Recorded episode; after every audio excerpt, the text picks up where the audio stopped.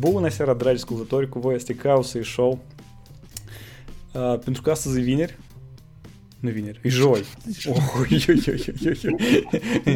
Încep cu așa... Țică-am crezut, o lepățică. Mă bucur pentru tine, Vlad. Dar nu, la mine vineri de-am ultimele câteva luni. Da, astăzi avem oaspete și avem temă interesantă pentru că oaspetele au venit la noi, nu degeaba. Oaspetele, cine tu ești? Spune vreo două cuvinte. Cu bani? Nu, sper că nu cu bani. Noi încă n-aveam unde să punem banii. Ion. Ok, eu sunt Ion, mă ocup polac cu machine learning și încerc să ajut alte companii să folosească asta pentru a-și face și mai mulți bani. Asta. Nice. Sava, ții minte că tu e că vreau să văd cineva din Moldova care face machine learning, pe cineva viu. Ia că uite, Sava, ia că este om care face. Asta e drept. Eu sunt tare fericit că îl aud, eu încă nu-l văd, dar eu presupun că el nu este o rețea, nu știu, neuronală, dar care generează voci. Asta e bună. Asta e de bună. Da, poate și da, de la fake IDs, fake personalities, o să fie și voce normală, fake, cine știe. Cu noi încă mai este Victor. Victor, zi noroc la lume. Noroc. Da, azi avem un orar un pic mai descărcat, dar totuși nu trebuie să stăm locului. Haideți să începem cu noutățile mai ușurele. Așa și-au fost mai înainte și noi am discutat și la și au venit noutăți noi. Spre exemplu, chestia că Facebook, țineți minte, Mozilla a distribuit pe canalele ei niște mesaje sociale, da? Că Facebook acolo răspândește hate speech și toate chestiile astea. Și ei au făcut un boicot, adică nu ei, dar ei s-au alăturat boicotului. Iată, boicotul ăsta nu a dus practic daune economice la Facebook. Ia că așa o activitate socială fără... Dar cum asta spunea să aduc în general? Dar cum a calculat? Asta e foarte bună întrebare, cum i-a calculat. Se vede deodată că vom face machine learning. O calculat probabil cumva cu oamenii care fac reclamă acolo și că nimic nu s-a schimbat și că veniturile la dânsii au rămas cam aceleași. Pentru că acțiunea asta, din câte am înțeles, i-a durat ceva timp. S-a terminat, da. Cum s-a terminat? Dar ideea e că business-urile mici încep foarte mult să-și promoveze pe Facebook. Da. Crește tot timpul. Destul de mare creștere. Da, probabil de asta ei și nu au suferit foarte mult, chiar dacă eu au avut vreo 2-3 companii mari care au aderat la toată treaba asta, dar Facebook nu o simțit pentru că iau foarte multe mici care folosesc serviciile lor. Da, cred că e așa. Mă rog, Nvidia posibil să cumpere ARM. Vă închipuiți așa ceva? Da, asta ar fi foarte frumos. Pentru cine? Pentru ARM sau pentru Nvidia? Încă un monopol? Adică Nvidia trebuie să fie de rând cu Apple, Google, Facebook, Amazon, da? În audiențele celelalte. Da, cred că oricum încă nu trag, dar... Da, asta e interesant. Mai ales că... Adică... Cumva se creează un fel de lume interesantă. De o parte noi aveam AMD care își întărește foarte tare pozițiile, pe de altă parte noi aveam, nu știu, Qualcomm care e destul de, eu aș spune, monopol pe mobile, în afară de Apple, da? Parcă ies unicii. Dar ARM asta e am un chip fac, în afară de chipurile propriu-zis ARM. Ei, nu știu, tehnologia ARM nu e patentată sub ei, nu? Nu, ei, asta și business-ul lor, ei licențează tehnologia.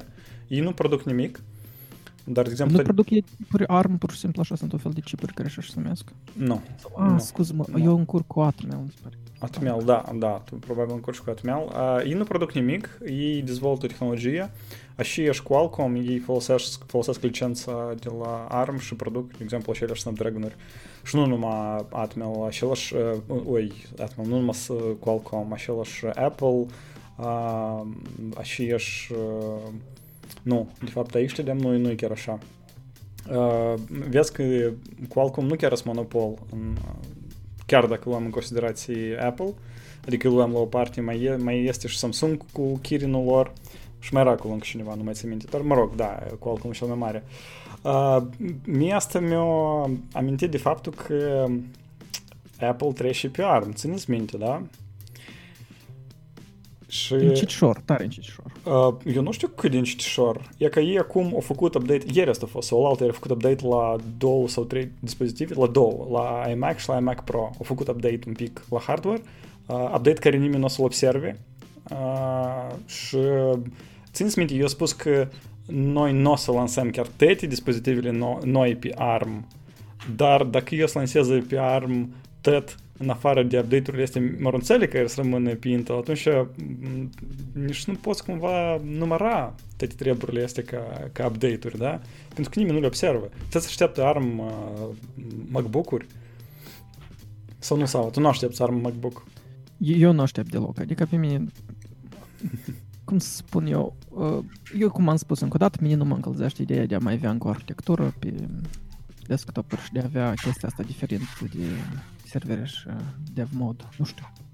Nu înțeleg cum asta prin te afectează. Ion, tu și crezi ARM pe desktop, asta e temă sau nu? Da, eu nu folosesc. Desktop-urile sau ARM? Nici desktop-urile și ARM.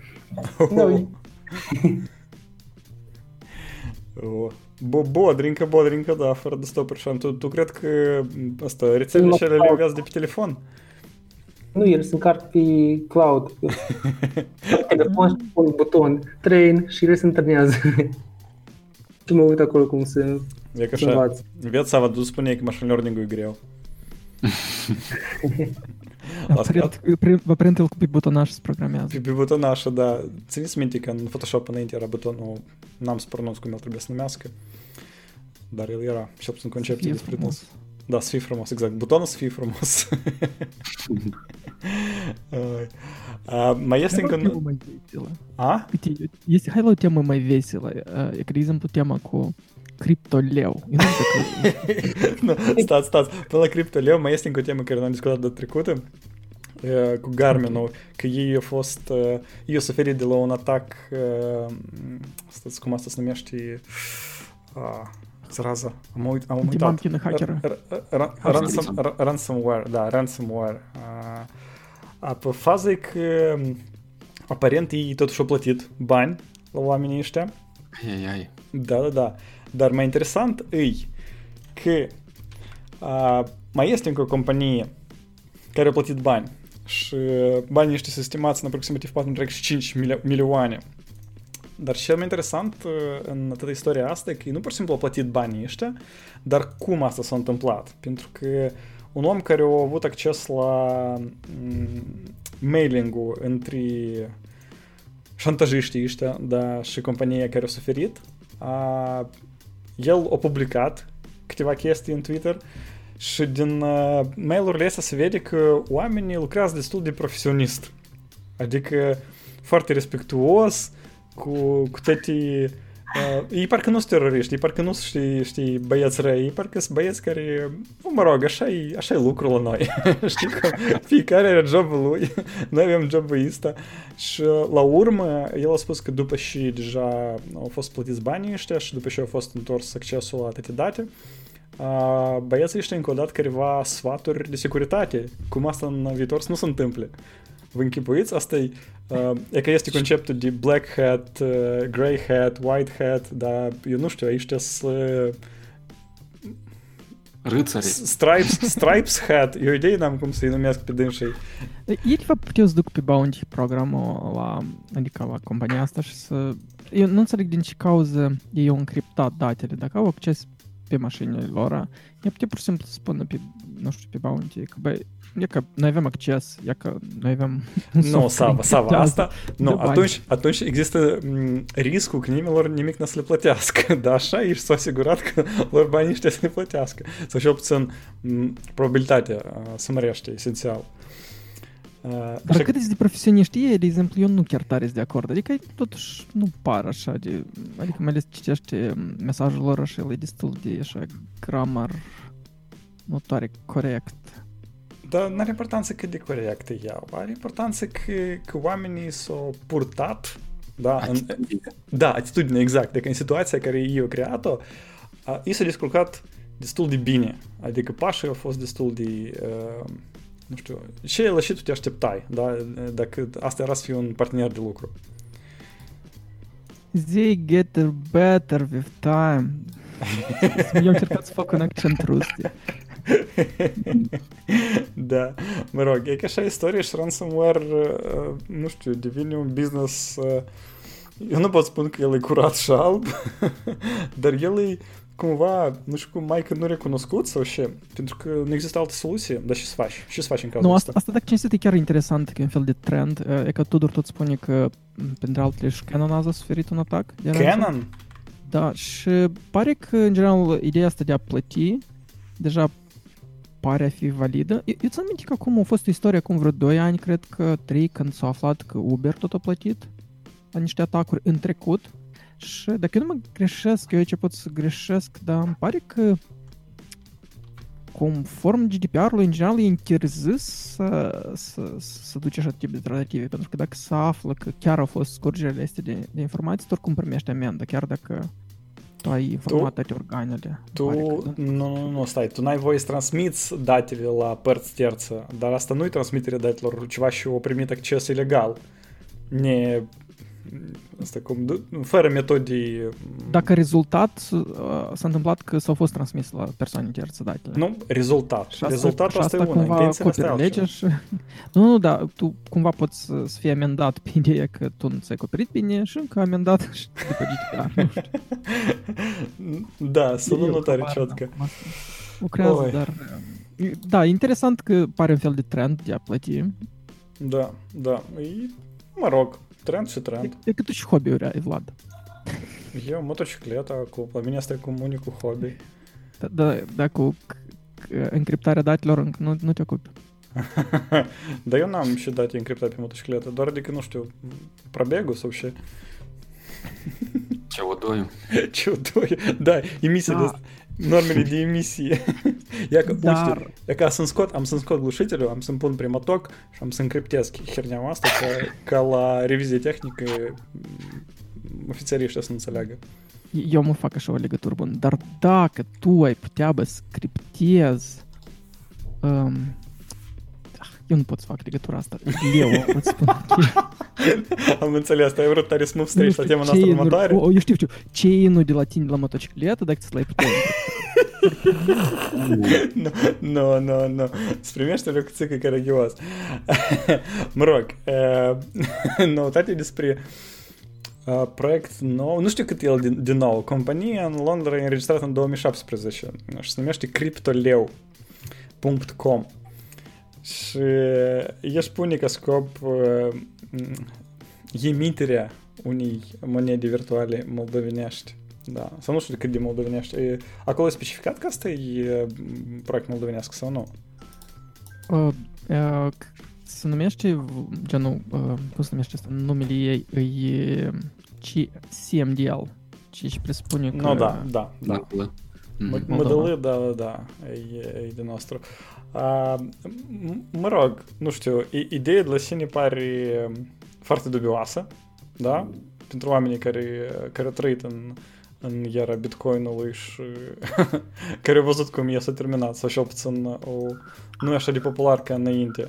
Și voi în general credeți? E că, nu știu, la mine primul gând era dubios și zic chestii, deși eu trebuie în general să mă gândesc la asta și să mă uit.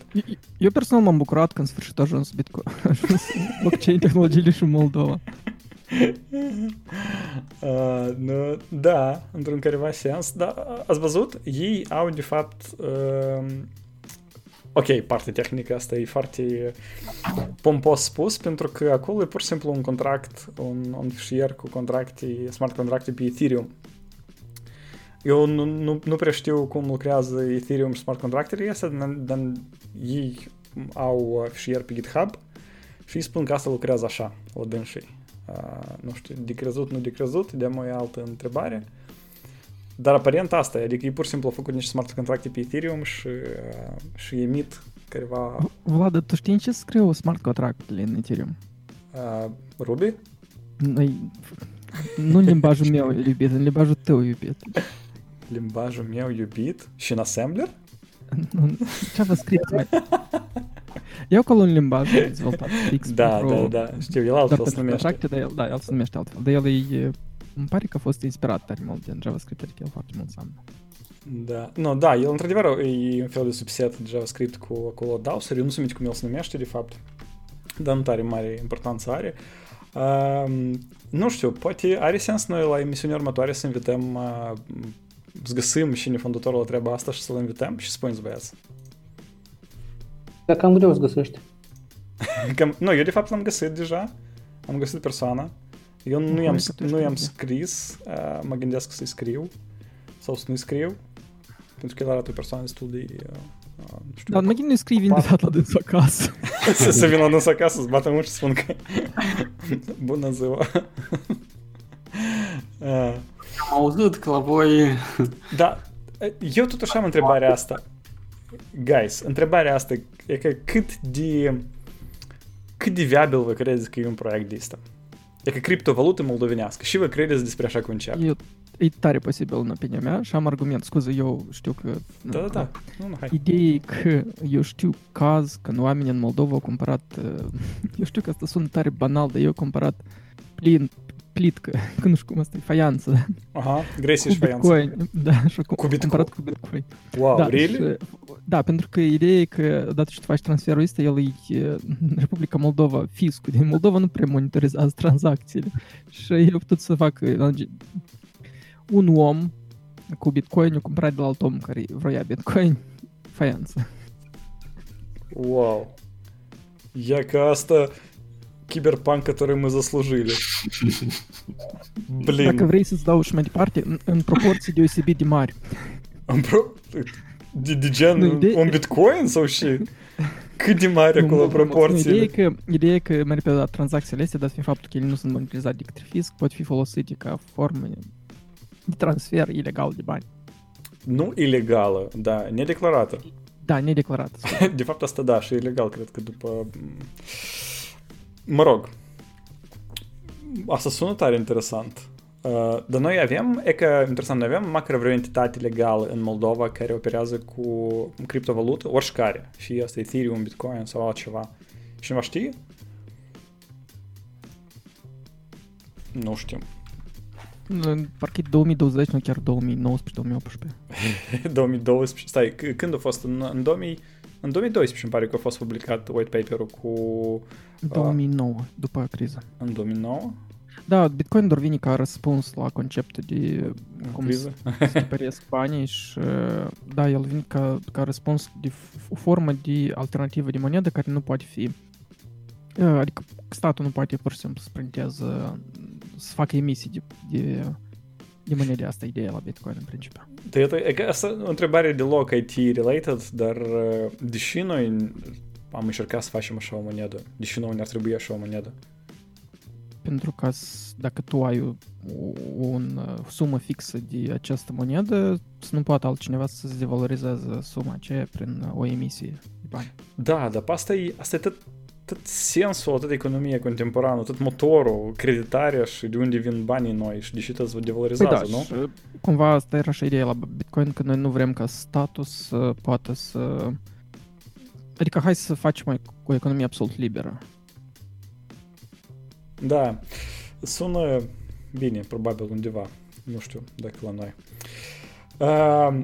Și noi, ca și niștișor, am ajuns totuși la tema noastră principală de azi, care e despre machine learning și în special despre GPT-3, care s-a întâmplat deja, nu știu, 2 săptămâni în urmă, dar noi tot n-am avut persoană potrivită să discutăm cu care despre asta. Și acum avem Ion. Da. Și asta GPT-3, pentru că noi auzim, nu știu, noutăți și diferite articole care pe Hacker News și nu numai să, nu știu, iese din toate găurile chestia asta și oamenii spun că acolo ia, că la mine le-am un site-ul de noutăți, de-am deja de lună, scrie noutăți singur și nimeni nu a observat asta, așa că tot genul de chestii de genul ăsta și asta, și deși asta e așa de important sau și lumea vorbește despre asta. Da, GPT-3, în primul rând, asta e abreviere de la... Da, da, adică eu credem că așa e cuvântul. Nu? Nu, ladna, abreviere. Bun. Ce înseamnă? Știu, primul și ultimul cuvânt e generativ și ultimul e transformer. Ok. Da. Ideea este că e un model lingvistic care poate învăța ce cuvinte merge după anumite cuvinte, care au anumită probabilitate. Mm-hmm. Și cu el poți să creezi articole, deci e așa de mare popular acum pentru că poți face mai multe task-uri fără ca să reantrenezi. De obicei, asta e că tare chestia asta de general artificial intelligence, că să poți face mai multe task-uri data, adică și faci mai bine ca omul. Mm-hmm. Dar GPT-3 asta și ideea, că poți, nu ai nevoie să-l antrenezi mai multe ori, poți să fac și adunări și să răspund la întrebări și să genereze text, multe, să genereze și cod și SQL queries și mai departe, și fără să aibă nevoie ca să-l antrenezi din nou. Stai o leacă, asta sună fantastic o leacă, să înțeleg corect, adică el a antrenat odată cu un masiv foarte mare și variat de date, așa? Da. Așa, și datele sunt din diferite domenii, e ca el să înțeleagă cum de generat aceleași SQL queries, el trebuie să vadă multe SQL queries, așa? El vede foarte mult, el a fost antrenat pe un set de date care a fost crawl de pe internet, adică câteva trilioane de tokenuri. Aha. Eu ca să dau o leacă de background, adică din Wikipedia engleză, care face parte de 6 milioane de articole, Wikipedia engleză constituie 0,6% din tot data, training data a GPT-3. Oi. Ok, adică asta nu e un model antrenat special pentru ceva, dar asta e un model care potențial poate lucreze cu orice. Așa? Eu corect înțeleg? Da, nu lucrează cu chile. Poate să lucrezi destul de bine, însă nu este la unele task-uri poți să antrenezi modele mai bune. Aha. Cu supervised learning, adică dacă îi dai și date de un set de date specializat, adică dacă vrei SQL query, tu îi dai un set de date de SQL query și o să fii mai bun decât GPT-3. Mm-hmm. Adică unicul avantaj la GPT-3 totuși sunt toate datele astea care au fost antrenat, așa? Da, e foarte, în primul rând e foarte mare, e 1175 de miliarde de parametri, mm-hmm. Totul undeva 4, asta costă, i-a costat pe OpenAI 4 miliarde de dolari. Oho, să-l antrenează. Da. Oi. Acolo le-a încurcat și mai interesant, a încurcat acolo ceva și nu putea să facă din nou, să-l reantreneze. Cu niște greșeli. O pus să uitați să scoate din setul de antrenare un set de date care trebuie să testeze. Aha. Și au pus rezultatele, dar au pus cu asterix, tipa că asta înseamnă că ok, rezultatele sunt mai bune decât la metoda precedentă, însă există probabilitatea că setul de date e compromis. Mhm. Adică el are false positives mai multe. Nu are false positives, dar ideea e că în setul de date de antrenare au fost și setul de date de testare. Aha, ok. Și din cauza asta e așa de bun pe setul de date de testare. Acolo sunt mai multe task-uri la care a fost testat. Translare, răspund la întrebări, crearea articolelor. Și la crearea articolelor, acolo undeva 50%, undeva oamenii nu puteau să recunoască dacă e făcut de calculator sau e făcut de o persoană. Adică undeva ghiceu, 50%. Mm-hmm. Uite, eu am două întrebări la GPT-3, adică în general la tema asta.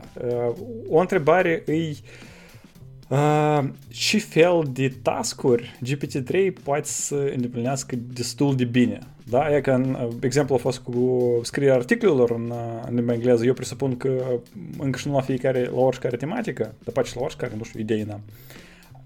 În general, ce fel de task-uri cu GPT-3 poți să îndeplinești destul de bine. Așa de bine că, nu știu, 1 din 100 oameni să observe că asta au făcut, nu o persoană. La cele task-uri care sunt care țin de cum lucrează limba, adică unul cuvinte după alta, de exemplu, să răspunzi la întrebări, poți găsească să citească un articol și să răspundă la o întrebare despre acel articol. Mm-hmm. De exemplu, dacă eu fac un bot care trebuie să răspundă la întrebări de cunoștințe generale, el trebuie să lucreze super bine, așa? Da. Aha, ok. Și task-uri încă el poate, de exemplu, să facă interpolare destul de bine. E un fel de mașină de căutare. Ai nevoie de să găsești un rezumat despre o anumită temă, tu poți începi și el o să facă un fel de agregare de toate informația care este pe internet, de pe care el a fost antrenat. Uh-huh. Să o scrie într-un mod mai simplu și mai puține cuvinte. Aha, adică el mai poate fi folosit de fapt ca un fel de, într-adevăr, mașină de căutare de cunoștință se primește că, da? Adică da. Un fel de Google care răspunde. De fapt, asta cred că e fix aceeași aplicare ca și pe care am menționat data trecută, adică asta e un fel de răspunsuri la întrebări generale, de cunoștință generală, enciclopedii sau ceva genul ăsta. Dar cât de real, de exemplu, nu știu, că tu spuneai de rezumat, da? Cum o să arăți, de exemplu, un răspuns, da, la o întrebare, e că eu întreb ceva, un termen care este în Wikipedia, da? Și cum el o să răspunde? El o să răspunde cam aproximativ cu conținutul în Wikipedia sau el o să facă un rezumat mai mic, incluzând și datele care altele le are în legătură cu acele tokenuri sau chestii care el le-a prelucrat. Cum asta în general se întâmplă? Ok, când îi pui o întrebare, el caută probabilitate, el găsește cuvânt cu cuvânt în răspunsul. Mhm. El se uită cum s-a antrenat, el știe probabilitatea la următorul cuvânt care este și el într-un fel o să facă un fel de agregare la tot ceea ce a învățat el, toate articolele și câteodată poate să greșească, adică poate să pună cu prezentator, prezentator la un talk show diferit sau greșit, dar el înțelege că el e prezentator. Uh-huh. El înțelege relațiile dintre, e destul de bun să înțeleagă relațiile dintre, adică ce înseamnă o entitate, că e prezentator, că e persoană, că e, înțelege chestiile acestea, încă poate să greșească la relațiile concrete, de exemplu, cine e președintele Moldovei, sau cine... Dar înțelege că el a fost președintele, că înțelege chestia asta. Adică el poate să greșească cu răspunsul la întrebare cine e președintele Moldovei actual, dar el poate să-l numească pe cineva care a fost în trecut, da? Pentru că el pur și simplu are mai multe referințe la legături între cuvântul președinte, Moldova și o persoană concretă, da? Da. Aha, adică, da, iată, vorbind în termen de machine learning, ce fel de rețea e asta? Pentru că, iată, câțiva ani în urmă, eu nu mai țin minte, nu știu, vreo 15 ani în urmă, când a fost boom-ul ăsta de rețele, cum se numesc, convoluționale, cum e corect cuvântul în română. Dar chiar nu de mult a fost cu reinforcement. Dacă tu te referi la densele, ele cred că a fost acum 4 ani. Nu e 4 ani, e mult mai înainte. Da, cu la convoluțional... Da, ideea că, eu nu știu, corectează-mă eu dacă e corect sau nu, dar convolutional și reinforced, nu știu cum asta... Reinforced learning, asta e tip. Da, este okay. E ca supervised learning, este unsupervised learning și este reinforcement learning. Aici, la reinforcement learning, tu nu-i dai un... Tu nu ai răspuns corect, dar tu îi spui dacă e bun sau e rău. Mm-hmm. Îi dai niște puncte, într-un fel. Dacă el faci ceva bun, îi dai un punct. Dacă faci ceva rău, îi scazi un punct. Mm-hmm. Și el se învață foarte, foarte multe ori, repetă, până când găsești un fel de policy, adică niște reguli care trebuie să le facă ca să ajungă la un scop. De exemplu, să câștigi un joc de Atari Games. Dar bun, de ce asta convolutional? Scuze-mă că te întreb, dar ce înseamnă doar convolutional? Convolutional e un tip de rețele neuronală. La convolutional înseamnă, pur și simplu, este o matrice mare și o matrice mai mică și operația dintre matricea cea mare și matricea mică se numește convoluție. Ca un fel de filtrare. Tu ai un filtru și, de exemplu, vrei să cauți marginile dintr-o imagine la un obiect și folosești un filtru ca să găsești marginile. Deci este convoluție. Ai o matrice mai mică. Adică și... tu vrei să spui că poți să ai un tip de, nu știu, reinforcement sau supervised și convolutional. Adică astea sunt chestii separate, da? Reinforcement learning poți să folosești și rețelele neuronale ca convolutional. Ok. Mm. Dar și așa și supervised poți să folosească rețelele neuronale convolutional. Da, rețelele neuronale tot. Pur și simplu, reinforcement learning are un alt fel metodă de învățare. Adică tu nu ai răspunsuri deodată pentru datele de intrare, dar tu le găsești cu trial and error. Înșești, primești gain, nu-ți primești, mai încerci încă o dată. Aha, adică ideea e că, de exemplu, tu dai datele de intrare și nu spui deodată la rețea că ele-s bune sau rele, dar la urmă spui, da? Dar la supervise spui la bun început. Da, la supervise tu spui că dacă tu uiți la o imagine cu un câine, trebuie să spui că este câine. Dacă spui că e pisică, schimbă-ți parametri. Dar la reinforcement learning, tu îi arăți o imagine la un joc și tu îi spui că eu vreau să dau gol. Când ai dat gol, tu nu prinși niciun punct. Ai dat gol, ai prins un punct. Și da, mă ieși și te învață toate acțiunile care duc la datul la un gol. Și dacă să revenim la GPT-3, tu ai spus că el cumva a pus împreună datele de test cu datele reale. Presupune asta că el este mai mult un supervised? Da, el este supervised, dar nu pentru că a pus datele la test numai la un task.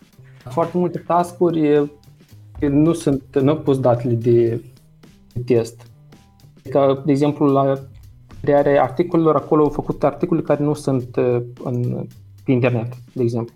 Dar le-au combinat cumva într-un articol nou, și care există. GPT-3 e supervised learning, adică îi dai un text și din acel text știergi niște cuvinte. Și ideea e că rețeaua asta neuronală trebuie să prezică aceste cuvinte din text. Și le știergi random. Și pentru ca să ghicească acele cuvinte din text, el trebuie să învețe limbajul natural, adică cum noi vorbim și cum noi scriem. Ok, da să dau o întrebare lui Victor aici așa puțin ca să... Victor, tu ai văzut cum a generat GPT-3 o tabăr pentru gitară? Nu. Eu tare îți recomand să încerci să le crezi. O generat din și tabări? Din interneturi, cred că. Dacă studiți la articolul de pe Verge, care noi avem, acolo este un exemplu foarte bun despre cum... Mă rog, acolo sunt exemple de tipuri de date pe care le-au generat sau task-uri pe care le poate executa acest algoritm. Și unul dintre ele este generarea de tabări. Asta e foarte fun, da. Este from a fictional song, title and artist. Da, e greu de cântat, eu am încercat. Ok, asta nu e prima încercare de a scrie muzică și sunt rețele care foarte bine scriu muzică și opțiune electronică, așa? Da. Revenind la întrebările... Da. Da, scuze, Vlad, de ce am spus asta? Pentru că mi s-a părut tare interesantă legătura cu ceea ce spune Ion despre ceea că sunt, că asta e supervised, dar totodată tu nu știi care sunt datele care spun că un cântec este bun. Adică tu iei nu, Sava, stai o leacă. Asta în general e super subiectiv. Nici oamenii nu pot să... Da? Krug na vechi. Nu, dar pe ei eu nu cred că o să fie gen absolut bun sau nu bun, dar o să fie chiar 80% approved sau 50% approved.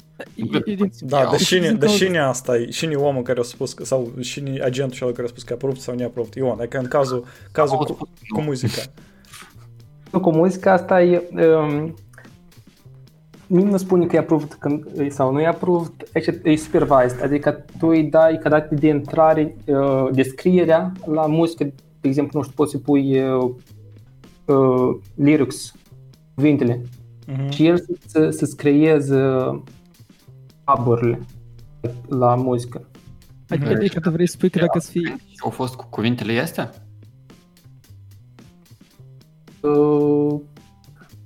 Eu cred că mai cu GPT-3 i-a dat niște, că tu poți să-i spui ce vrei tu să creezi, adică poți să dai exemple.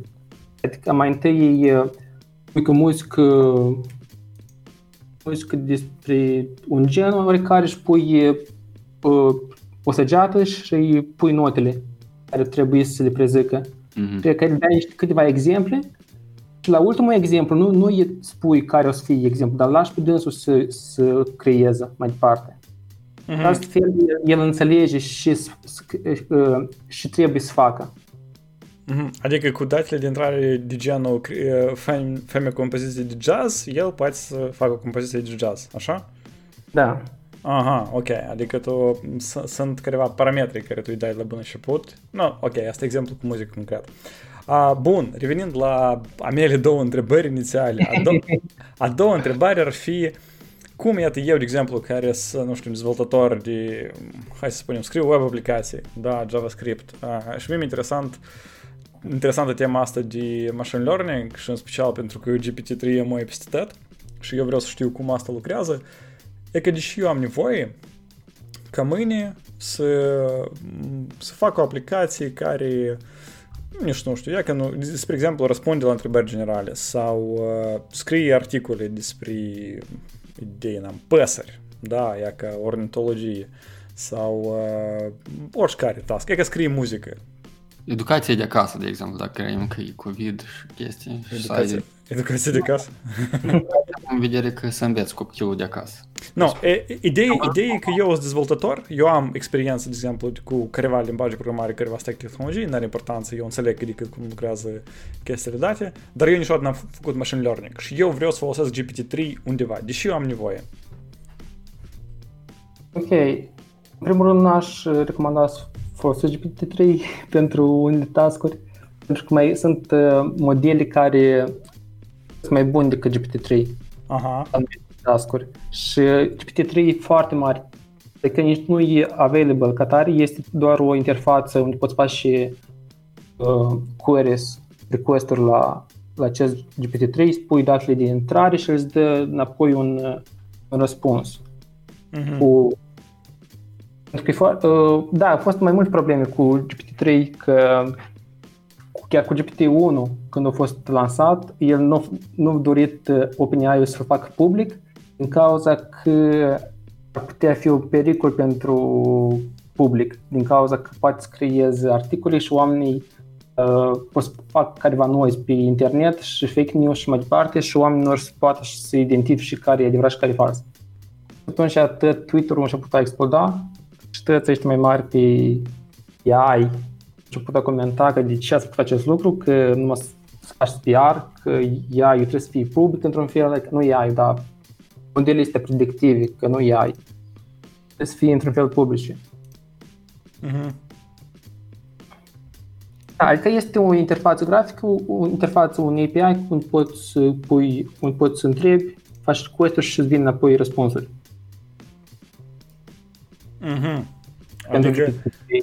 Adică asta nu-i modelul care tu, nu știu, l-a descărcat la tine, a instalat, ți-ai pus în comp acolo, nu știu, 3 cartiere grafice și nu știu, îl folosești pentru ceva. Da, eu câte n-aș recomanda. Dacă majoritatea problemelor, ok, mai întâi trebuie să găsești problema. Pur și simplu, ok, hai, vreau să fac eu, să folosesc GPT-3 sau alt model pentru că e cool. Este o problemă și care ar trebui, într-un fel, să fie rezolvat cu machine learning. Pentru că, pur și simplu, machine learning că e cool.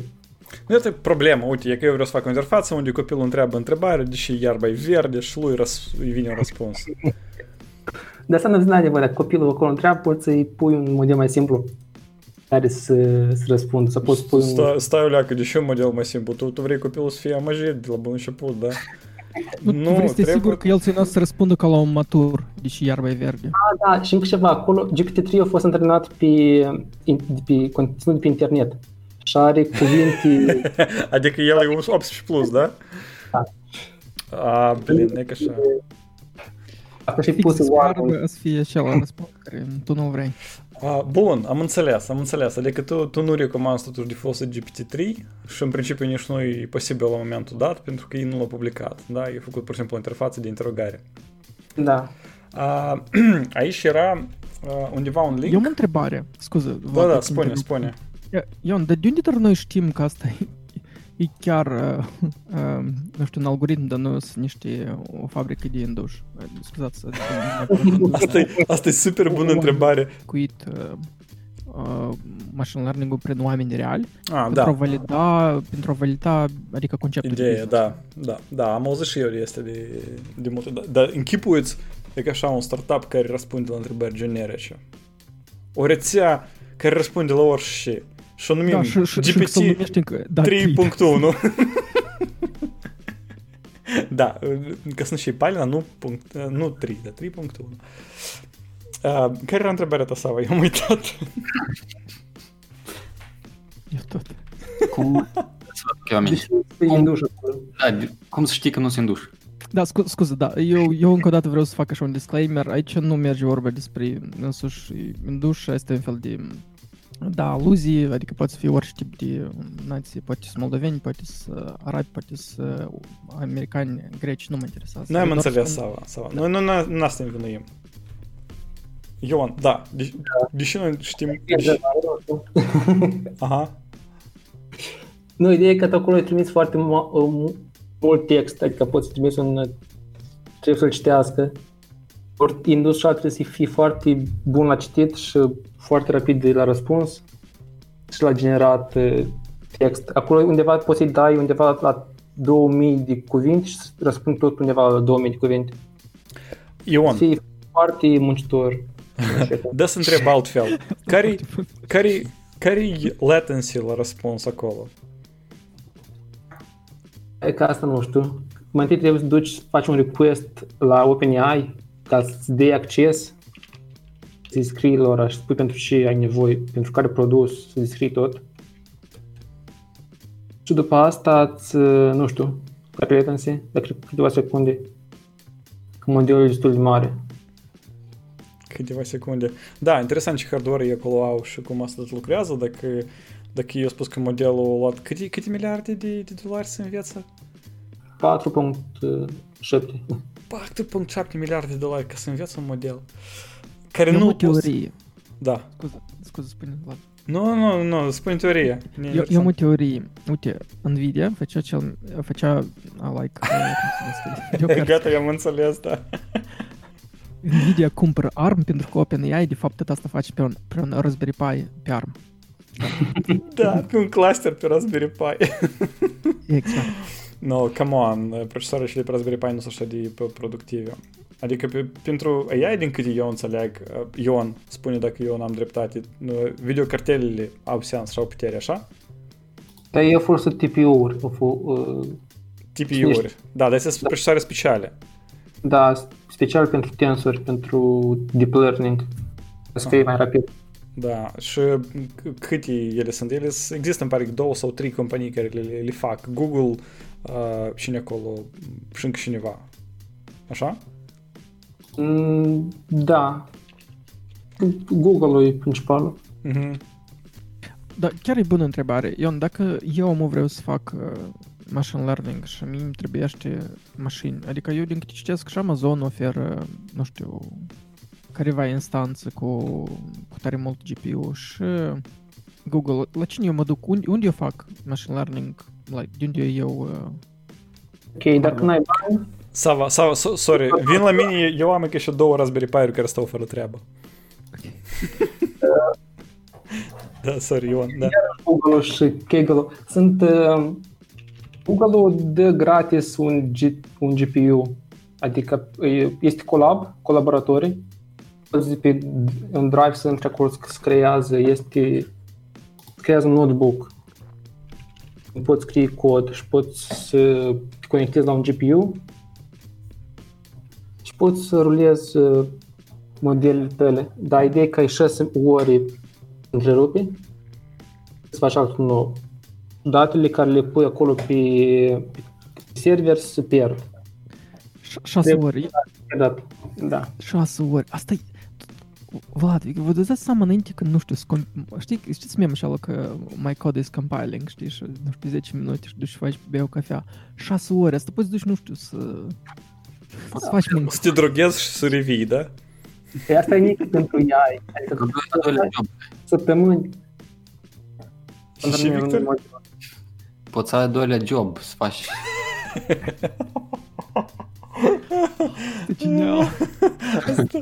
Ой, блин. Asta e modelul administratorului și animeșnici de pe Bashorg, da? Ну, come on. Da chiar că, Ion, dar care-i ocupația ta pe lângă... Кто aștepți că îți compilezi modelul? Fac. Eu sunt CTO-ul la Codfor Moldova și am și un unitate de persoane interesate de AI pe Facebook. Când se compilează, eu stau și mă duc și scriu cu postări. Spune-mi o dată cum se numește comunitatea, că eu să mă duc să dau tine acum. Inteligența artificială în acțiune. Ok. Bun, eu cred că tehnic n-am discutat cât de cât treaba asta și pentru mine a devenit o leacă mai clar.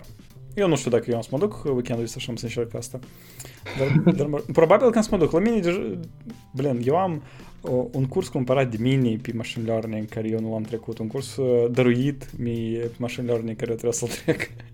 Mă scurt, tot e despre ce trebuie odată de încercat. Sava, e că tu ai încercat? Tu ai învățat vreun model măcar mărunțelă de zonat 2+2? Eu, ca un băiat frumos, l-am downloadat, gata, antrenat. Clar. Tăți te-o înțeles, tăți ascultătorii o înțeles. Eu am o întrebare filozofică. Asta e tipul de întrebare cu care trebuie să termini ca o să-i show de obicei. Și trebuie în faptul că mai mult timp în urmă, și obțin doi oameni mai cunoscuți, printre care Elon Musk și a doilea era Stephen Hawking, ei foarte mult strigau despre riscul AI, da? Despre cât de periculos poate fi tehnologia asta, pentru că, filme fantastice cu AI care has taken over și-a făcut acolo tătii felul de răutăți, noi toți am privit, da?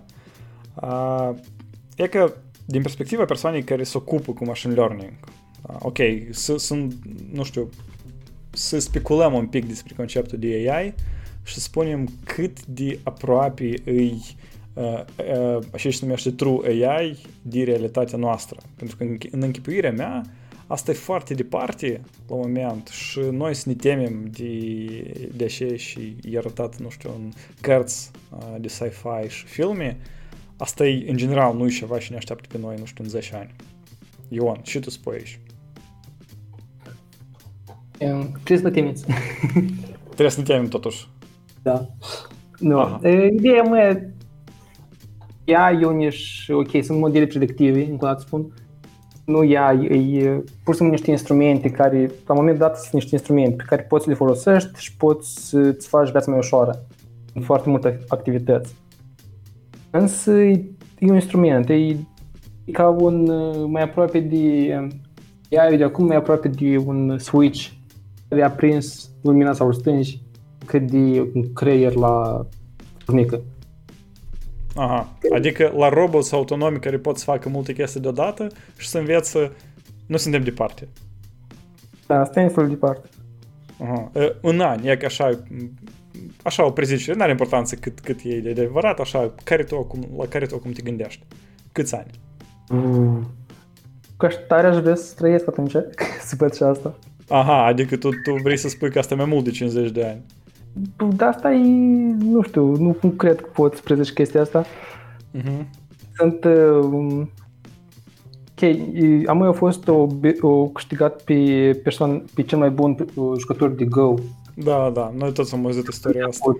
Și asta spune că o să treacă încă câțiva 10 sau 20 de ani când nu se întâmplă asta, pentru că Go e foarte, foarte, foarte multe combinații au.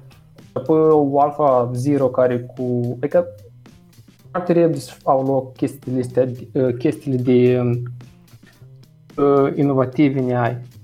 Dar a fost făcut un studiu ca să calculeze câți bani ar trebui pentru ca să antreneze un model cu numărul de parametri egal cu numărul de neuroni sau sinapse în creierul uman. Creierul uman are 10 trilioane de sinapse. Aha. Și undeva, modelul acesta a fost făcut cu 175 de miliarde. La moment, ca să antrenezi un model cu 10 trilioane, ți-ar trebui vreo 2 miliarde de dolari. 2 miliarde. Și teoretic nu e așa de mult. Acolo, dacă ai încurcat să pui un punct și un virgulă, s-au dus 2 miliarde. Nu cred că cineva o să vrei să riești asta. Ok, GPT-3-ul are 175 de miliarde de parametri. Da. Wow. 175, dar nouă îmi trebuiesc câte triliarde? 107 triliarde. 107 triliarde, adică de 1000 de ori practic mai mult. Stai, dar uite, eu pot să mai dau încă o comparație. În 2019, când a fost release la GPT-2, el a avut 1,5 miliarde. Deci noi într-un an am crescut de la 1,5 la 175. Cu două ordine. Da, deci putem să facem matematică. Da, dar... La anul... Dar nu, vezi că aici s-a întrebare în bani, dar eu am altă întrebare tehnologică. Metoda prin care a fost creat GPT-3, da, învățat, o să fie suficientă pentru, de exemplu, a simula un creier uman? Adică nu a simula, dar se primește a crea sintetic, da? Dacă noi, de exemplu, facem un model cu atâtea trilioane de intrări ca câte sinapsuri sunt în creierul uman, da?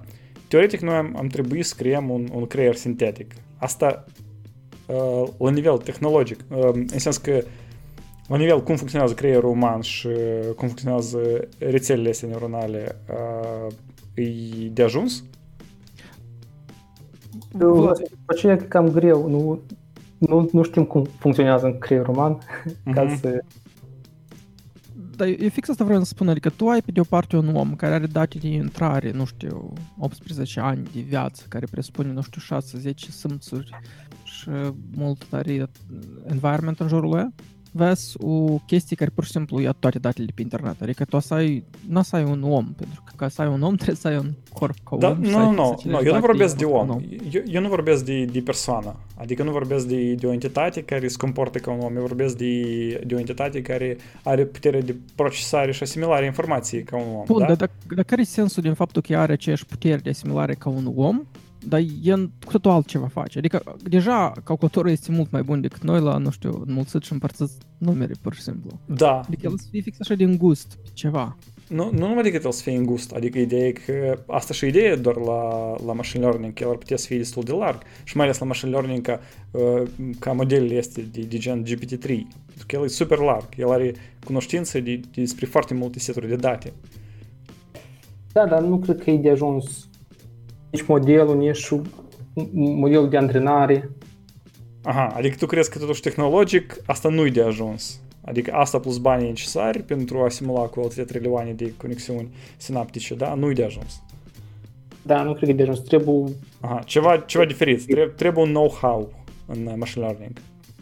Da, asta e de foarte mult timp să vorbim și Persoana care a început data asta au spus că bază la funcționare de acum este un algoritm care se numește gradient descent.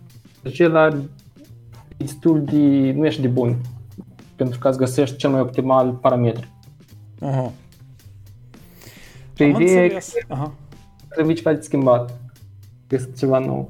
Aha, aha. Adică nu trebuie să așteptăm următorul breakthrough în machine learning. Da. Pentru a investi cât acolo, tu ai spus, 2 miliarde? Da.